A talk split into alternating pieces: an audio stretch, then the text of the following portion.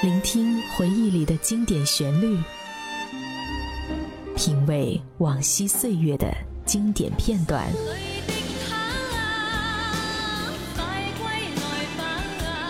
流金岁月，品味流年，带你找寻记忆时光中的特别情愫。这里是80后爱怀旧，属于你我的怀旧时间。但我的心每分每刻仍然被他占有。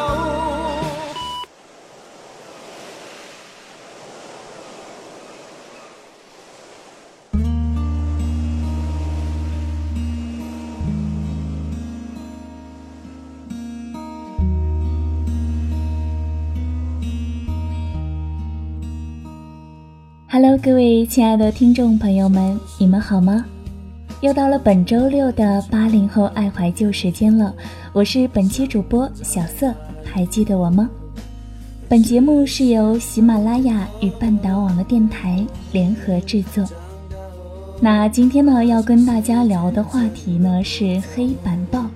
提到这个黑板报啊，很多70后、80后一定都是接触过的，不知道你有没有亲手写过黑板报呢？如果写过的话，是否有哪些内容打动过你呢？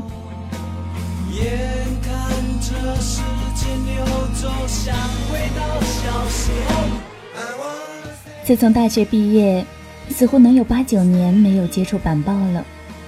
我记得在小学的时候，每周班级都得出一张手抄报，那个时候还没有电脑，全凭借自己对美术的那点爱好，所有的花纹和格式都是在报纸上看到的。后来上了中学，手抄报就变成了黑板报，每个月更新一次，所以每到这个时候就要找出几个粉笔字好的，常常是班级里宣传委员最头痛的事情。我那个时候喜欢美术，不过是业余私下画一些花花草草，冷不丁接触黑板报还真有一点怯场。望着窗外的天空，想长大以后能实现从前做过的美梦，长大后发现世界真的不同，我只该要往哪走，还是定在原地一动也不走。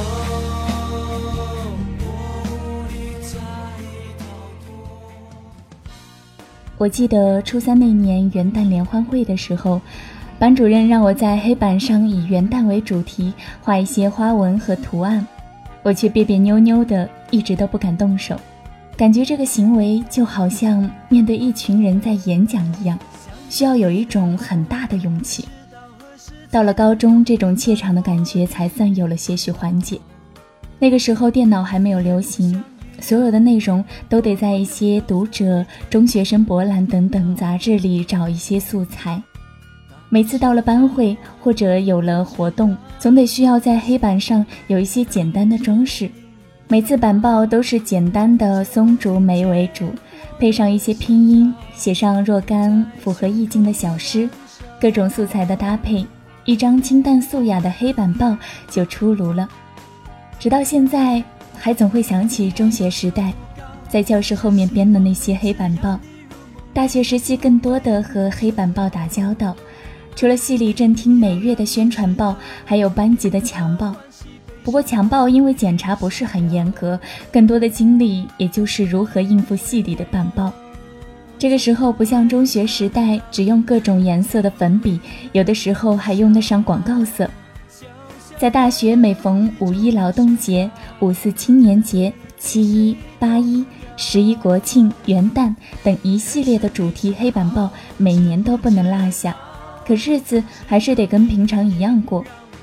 我记得03年迎接11国庆的时候，我们系宣传部门的几个学友，除了几个文字板块主题的板报，还是用一张大的黑板画了一条龙，几个名字一时难为起来。我说干脆就叫不朽的图腾吧，或许大家想不出更好的名字，这个名字让书法见长的孟学长用行书在旁边做了一个落款。我们这些努力并没有白费，这个板报后来在学院里还获得了1等奖。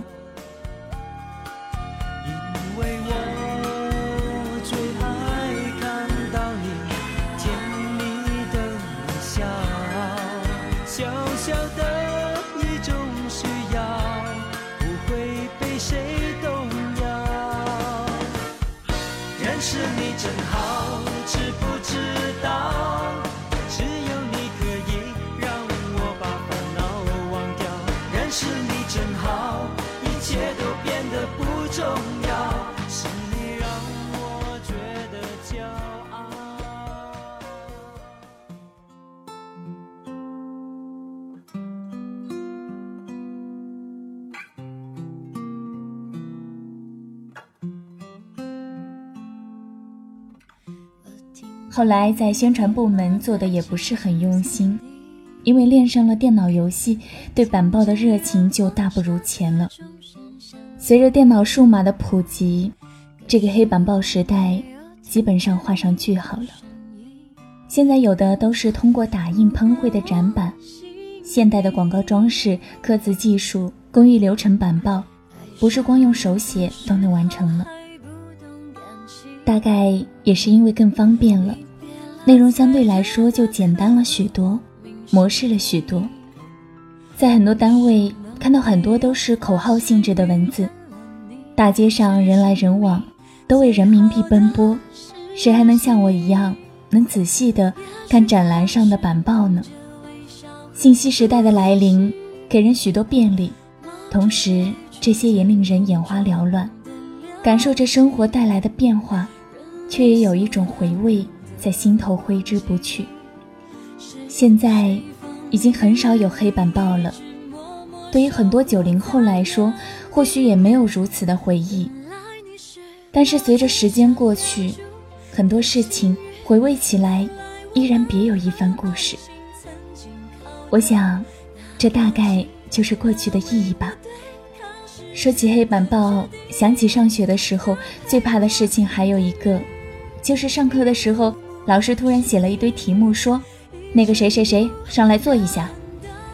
一般情况下，会做的同学跃跃欲试，不会做的就悄悄低头，生怕被选中。而很奇怪的，有时候老师大概很容易就看穿这些小心思，往往找的都是那些不会的。站在黑板前把公式换了一个又一个，其实还是不会做的，只好不好意思地走下来。已经离开学校很久了，现在想起来，没有少了几分当年的尴尬，多了几分多于当时校园生活的怀念。如果有时间的话，过了这么多年，在每个节日的时候，还是要记住给老师发去祝福。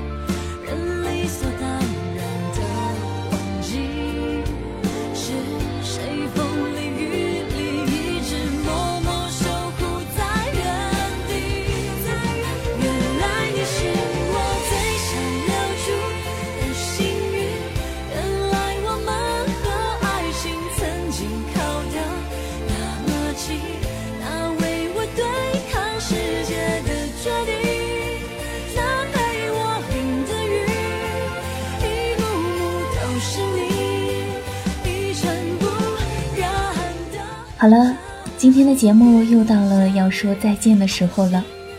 最近呢，我们可爱的小编遇到了一些瓶颈，作为一个90后，其实会有些许迷茫。80后们怀旧的都是什么呢？如果你是个有情怀的80后，我们可爱的小编很想认识你哦。我们的邮箱是弱@半岛.fm， 或者呢，也可以关注我们的新浪微博半岛网络电台以及 NJ 小色。这里是半岛网络电台，唯美半岛，时光静好。这个周六，愿你好梦。